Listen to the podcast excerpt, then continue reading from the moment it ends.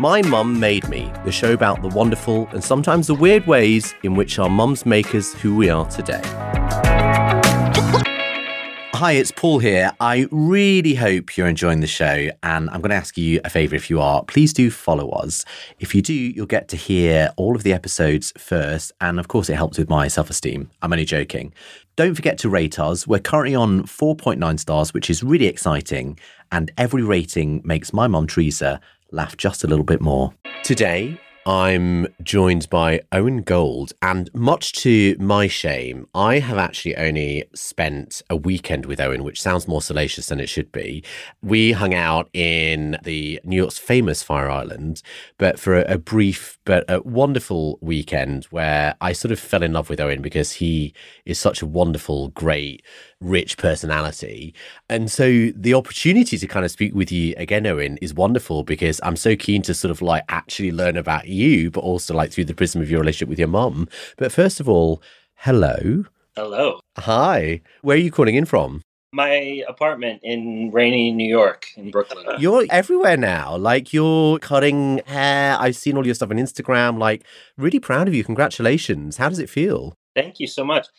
It feels good. You know, you always, I think as an artist, you're always comparing yourself to other people. And especially with the invention of Instagram, you're seeing what everybody else is doing. So it always feels to me like there's somebody doing something better. So it's hard to sort of sit back and recognize sort of how far I've come in my career. But I do think that's important to do. And so when somebody like yourself reminds me of that, it feels good. Yeah. Introduce your mom. Like, what's her name? So my mom's name is Donna Paganello, and she is a full-blooded Italian woman. Mm-hmm. Really thick, thick, curly black hair, and she's got an, a prominent Italian nose. That's where I get my nose from. Gorgeous. I'm thinking kind of, you know, Lady Gaga Star is Born moment of, yeah, okay, I've got a good mental picture. Yep, like that. A little bit Meryl Streep, but with Cher's curly hair from like the mid 80s. Gorgeous. Like it's so interesting because like you work you're you're an artist, you work with hair and you've taught you've sort of defined your mom by her hair. Like have you done her hair before? Have you like shaped it into like what it is today? And how much of it is like her personality as well? Yeah, it's interesting. She has hair like nobody else that I've ever met. And I think it's a defining character of her. All my friends growing up, they would say, Is that your mom with like the big black curly hair? And it's, yeah. so I think what I don't do enough is let her know what I'm doing professionally. And so what happens often is that she'll see something that I've done on Instagram and her first question or comment will be, Well, why didn't you tell me you were doing that? like what? Give us an example. You know, she'll know that I'm traveling, but if I'm going to the Venice Film Festival to get people ready for the red carpet, or in a couple weeks, I'm actually going to Cannes to do the Cannes Film Festival. It's just, I sometimes just forget because it starts to feel normal to me, and I forget that, you know, as a mother, she wants to know all of these things and who I'm and how did I end up meeting the person that I'm working with and how much they must really like me if they're willing to fly me across the world. So she reminds me to be a little bit more communicative because I think, yeah, I take it with a grain of salt.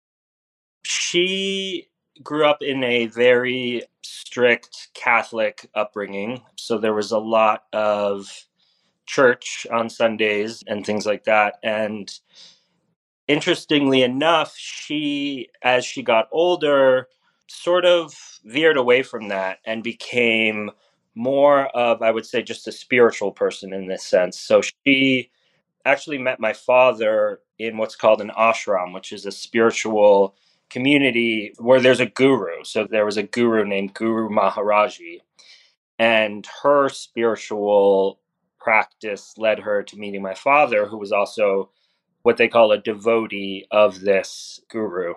so interestingly enough, and maybe because Catholicism was so all encompassing as a kid, maybe she rebelled a little bit against that as a young adult. When you see sort of all encompassing, because of, of course, like, you know, the Catholic Church, I mean, I was raised Catholic, which I'll tell you about in a second, actually. Being raised Catholic with a gay mom, quite an interesting kind of upbringing in sort of like where I was.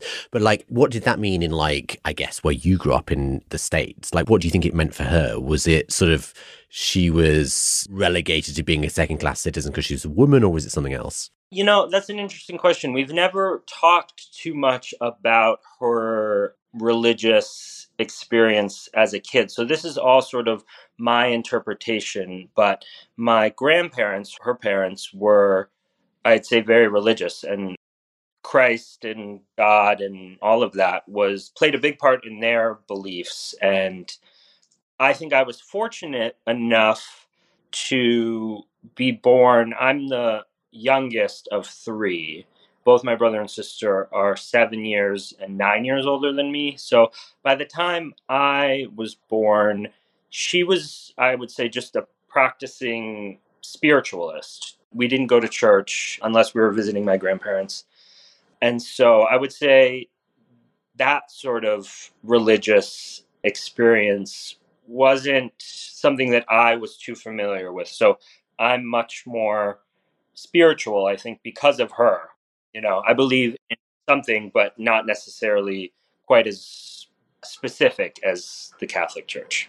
It's so interesting because certainly my experience, and I think my perception is when it comes to our parents' beliefs, now they can be religious, they can be moral, they can whatever some people, and I would count me as one of these people, like can rebel against it. So, like, my mum is like devoutly Catholic. She goes to she, before the pandemic. She used to go to church five times a week, but she's also very radical.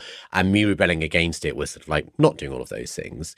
But what's interesting here from you is like your not that this is just two types, but your kind of reaction or interpretation of that with your mum was to sort of see, I guess, the beauty of her experience, like with that spirituality or kind of religion and kind of like co-opt it in yourself.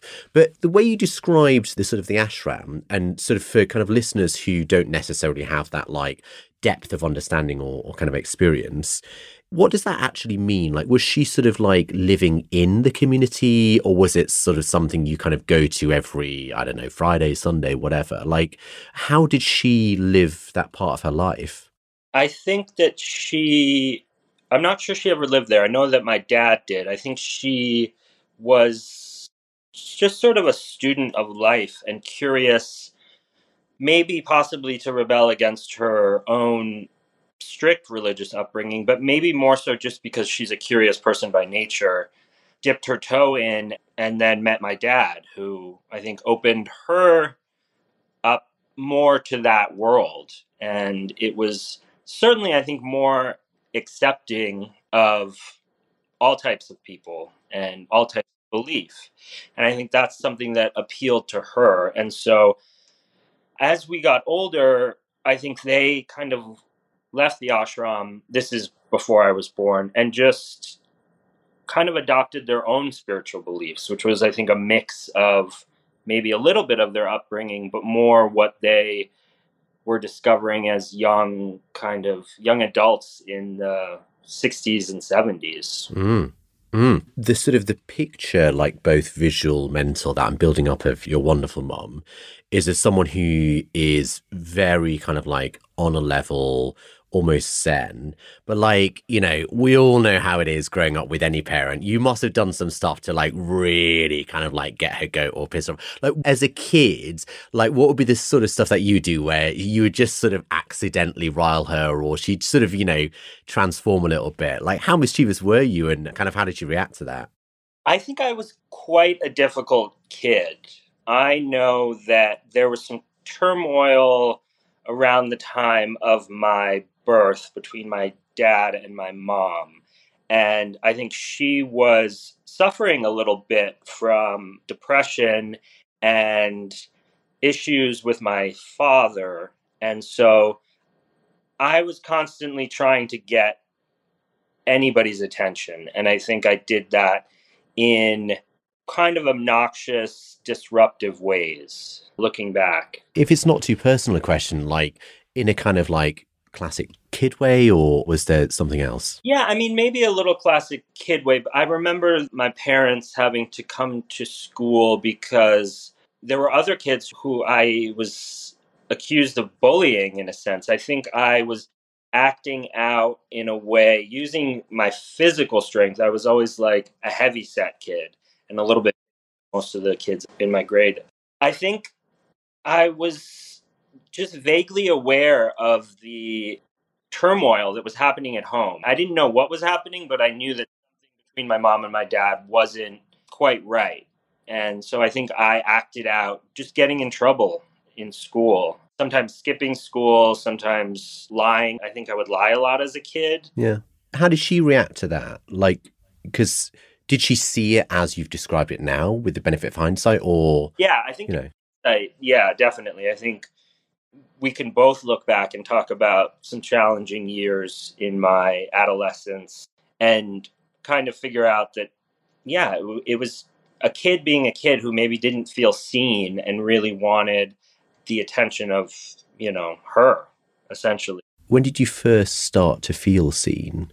And how did your mum play into that as well? That's interesting. I ended up going to a, for lack of a better word, like a hippie summer camp every year from the age of 10 until 17, I think. And then I ended up actually working there as a counselor.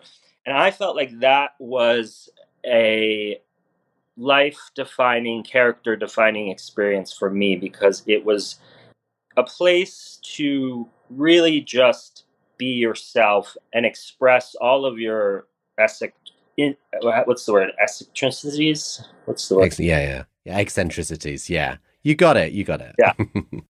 I, you know, I was struggling with my sexuality, and this was a place where you could be gay, you know, a whatever you wanted to be. There wasn't labels. It was really a, a little bit of an oasis and something that I looked forward to every year. So I think once I started going to that every summer, I would come back and I would feel a little bit more myself, and therefore, I think a little bit more seen.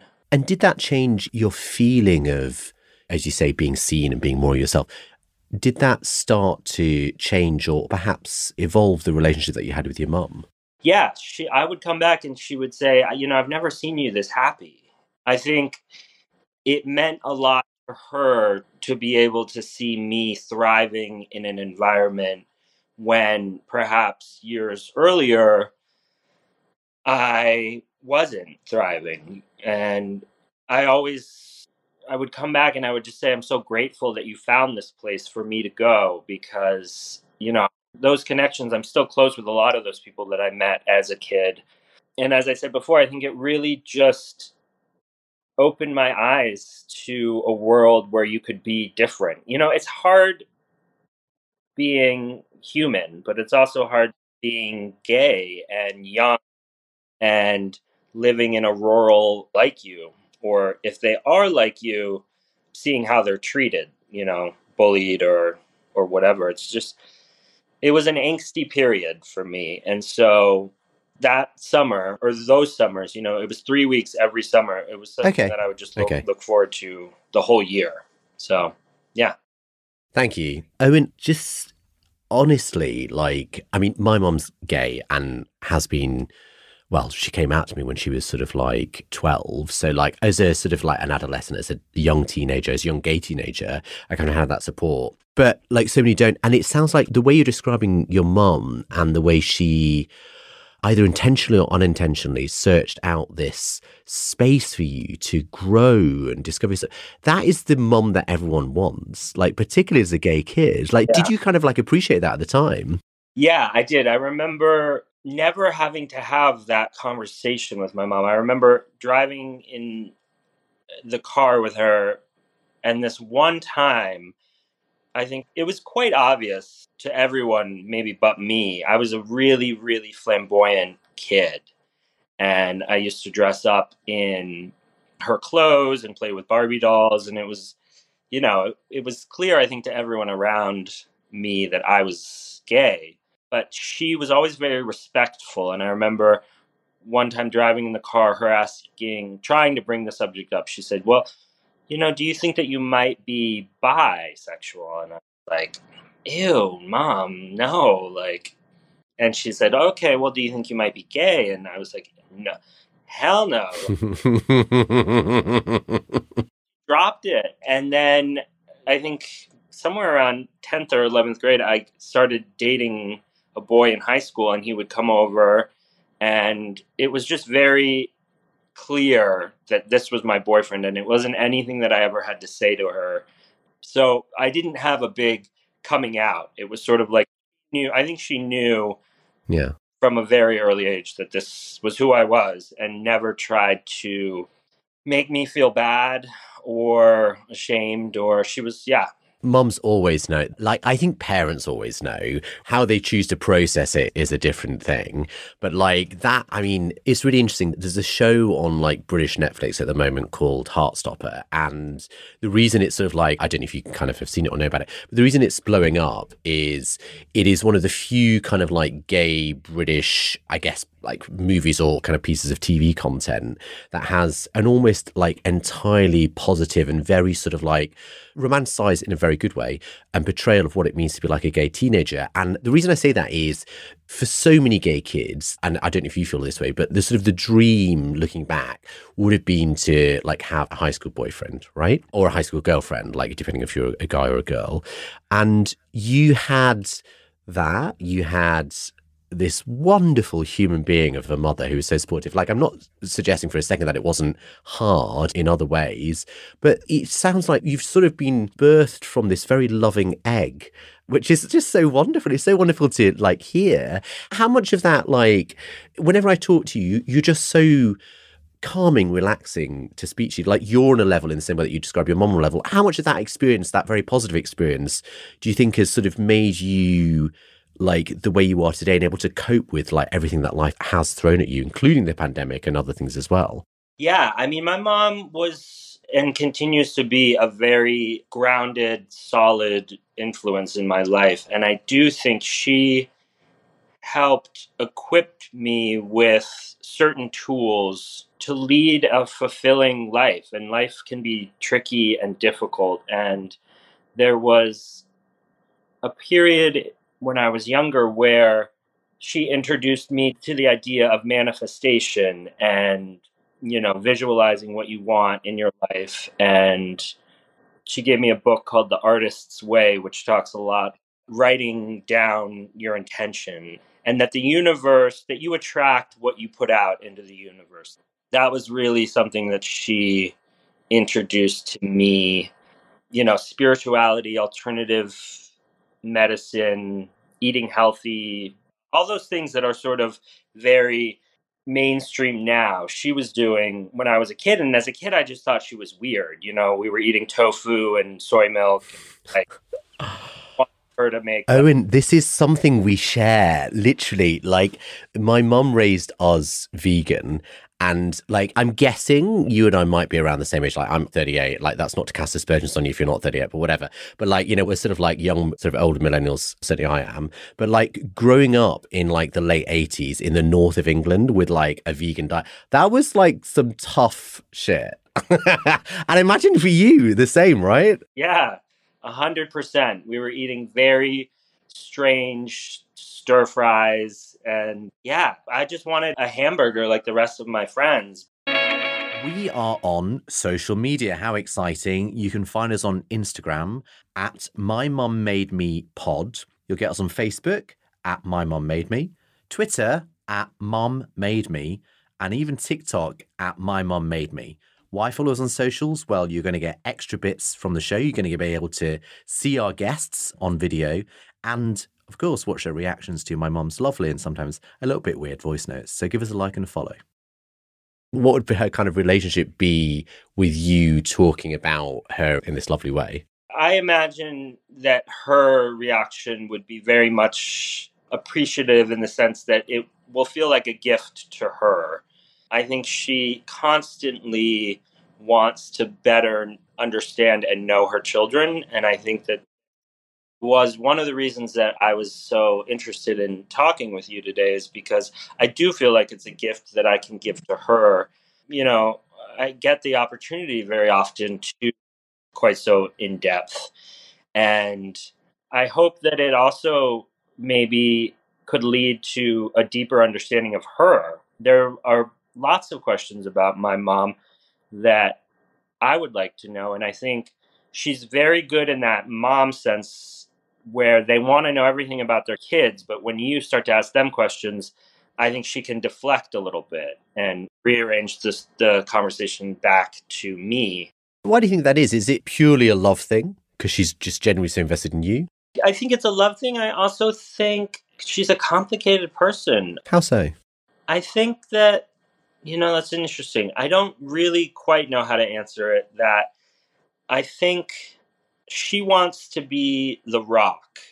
And as I get older, I want to be the rock for her. And she taught me a lot about boundaries, you know, respecting other people's boundaries. I think because I was such a rambunctious and out of control kid, that was very important. And she's been in therapy on and off for my entire life, and I've been therapy on and off.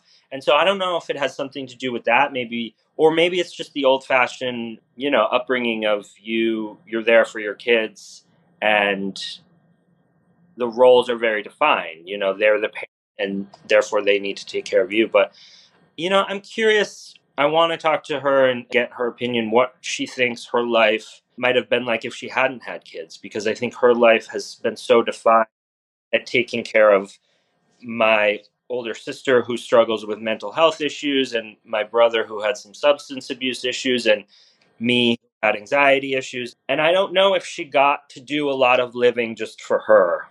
And i wonder you know what that would have looked like. Thank you for sharing both about all of those things. It really does take a bravery to talk about this sort of stuff you've talked about your mom being this sort of very these are my words rather than yours but like very humble very giving etc and you know that clearly sort of is manifested in your memory of her kind of raising you and your siblings. But you know not if she didn't have you but rather if she had that extra time that extra you know an extra 24 hours in the day every day what would she be kind of like doing? She has done a lot. She was a masseuse at a certain point. She was a teacher. She learned she went to school to learn kundalini yoga and practiced that for many years.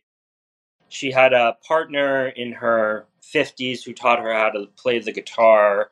So she's you know she's a poet she's a writer. She has a lot of artistic ability i think and interest and wonder if she hadn't had to predominantly raise three kids on her own if maybe her more creative endeavors would have turned into a profession, perhaps. Yeah. You talk about your mom with your clients. Are you kind of like that open and sort of like relationship building with them?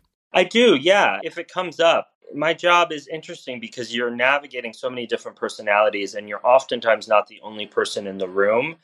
You're working with a makeup artist and a photographer and a stylist. And so you don't get the opportunity often to talk about yourself. And so I found that when I was doing salon work where you're really just one on one with the client, yeah, I would have a little bit of a deeper conversation. And oftentimes family would arise. And yeah, she was always somebody that had encouraged me. I think she wanted me to maybe be a writer. Mm. I did a lot of writing as a young teen that was satirical in the sense of like, or in the same vein as like a David Sedaris or mm. an Augusten Burroughs and she used to love to read my writing and so she would always she still when we talk every week you know she'll ask have you written anything? Oh wow. She's so encouraging and like you obviously like hail from both a creative family and a creative environment. Now i've got to ask the question if there was a biopic of your mum's life okay so two part question who would you like to play your mom and who would your mom like to play your mom well as we said earlier physically, she's got you know the Meryl Streep profile with the hair of of Cher in the eighties. That's a really good question. Talent wise, I think I would like a Frances McDormand, but you know, there's a little bit of a Diane Keaton in there. Wow. What a uh, smorgasbord of characters. And I'm guessing you've done all of their hair, right? Almost. Wow, that is a claim. Now, I don't know if you know, Owen, mainly because this is an evolution in our relationship, so I'm now going to tell you. But my mum sends me a little WhatsApp voice note every Friday between the hour of like 1.30 and 2 p.m. Don't ask me why she's chosen that day or that time, but she does. And I just want to play one of them for you to get your reaction. You'll sort of hear a little bit of her kind of voice in it. Hopefully you can hear this. Hi, thank you for telephoning. There was silence, so I tried to ring you back, and you're busy. Okay, Paul, I love you. Talk during the week because you're busy. I love you. Enjoy your weekends. Bye. Mwah, mwah. Like every bless her. Like she usually starts it with like, "Hello, Paul, it's Mum. Hello to Yuzu. Hello to Lemon. Yuzu and Lemon are my cats, by the way. Hello to Adam, who's my fiance. So quite interesting about the ordering of that. And she always ends it with a very sort of like dramatic kiss. It's so lovely, isn't it? It's amazing. Yeah. It's very reminiscent of some of the messages I get from my mom. No way. So she kind of like she does the same thing. Yeah. Yeah. Oh, that's absolutely. so gorgeous. Always make sure to ask how my fiance is doing, how the dog is doing. And sometimes when it's National Poetry Month, she'll call even more to read a poem. Oh my god, that is just so wonderful. And is it like I've kind of got I've got so many questions. I'm just going to ask two of them. Like what side of poetry, but more interestingly, like how do you feel when she's just giving you this over the phone? I feel enormous love and also just grateful because I know that our relationship with our parents can be difficult and tricky and complicated. And I feel so blessed to have such a unique and individual pillar in my life to look to. Mm. Yeah, I mean, we're both really enormously lucky because I certainly know people who have a very strained relationship with their mom.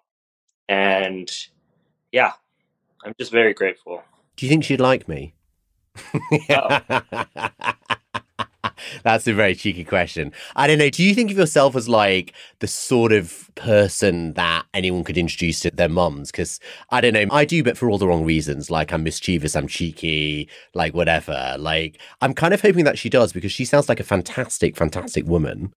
Yeah, she is truly, you know, a unique force in my life. And I'm always, I feel like I'm good with moms as well. I feel like when I meet parents of friends, particularly their mothers, that she's equipped me with some good life skills. And I usually leave the experience feeling like I made a good impression. Mm. And you know, you've painted your mom to be a saint. Like, and she clearly is. But final question for me on this one, I've got to ask: there must be some stories where she's been a little mischievous, or that you kind of like, "Lol, mom, this happened." Like, wink, wink, nudge, nudge. Like, do you want to share? Like, I don't know, maybe she got drunk at a party, maybe she like whatever. You know, I wish I was always very envious of my friends whose parents could drink because they would always, you know, I used to love having a couple of glasses of wine with a parent of a friend because you'd see a little different side of them. And I always wanted my mom to be like that. And for some reason, you know, she'd have half a glass of wine and fall asleep. So, um, like, you know, come on. But I don't know. It's just not in her makeup. I can certainly drink her under the table. well, But- Owen, thank you so much for sharing everything that you've shared. I really hope that one day I get to meet your wonderful mom.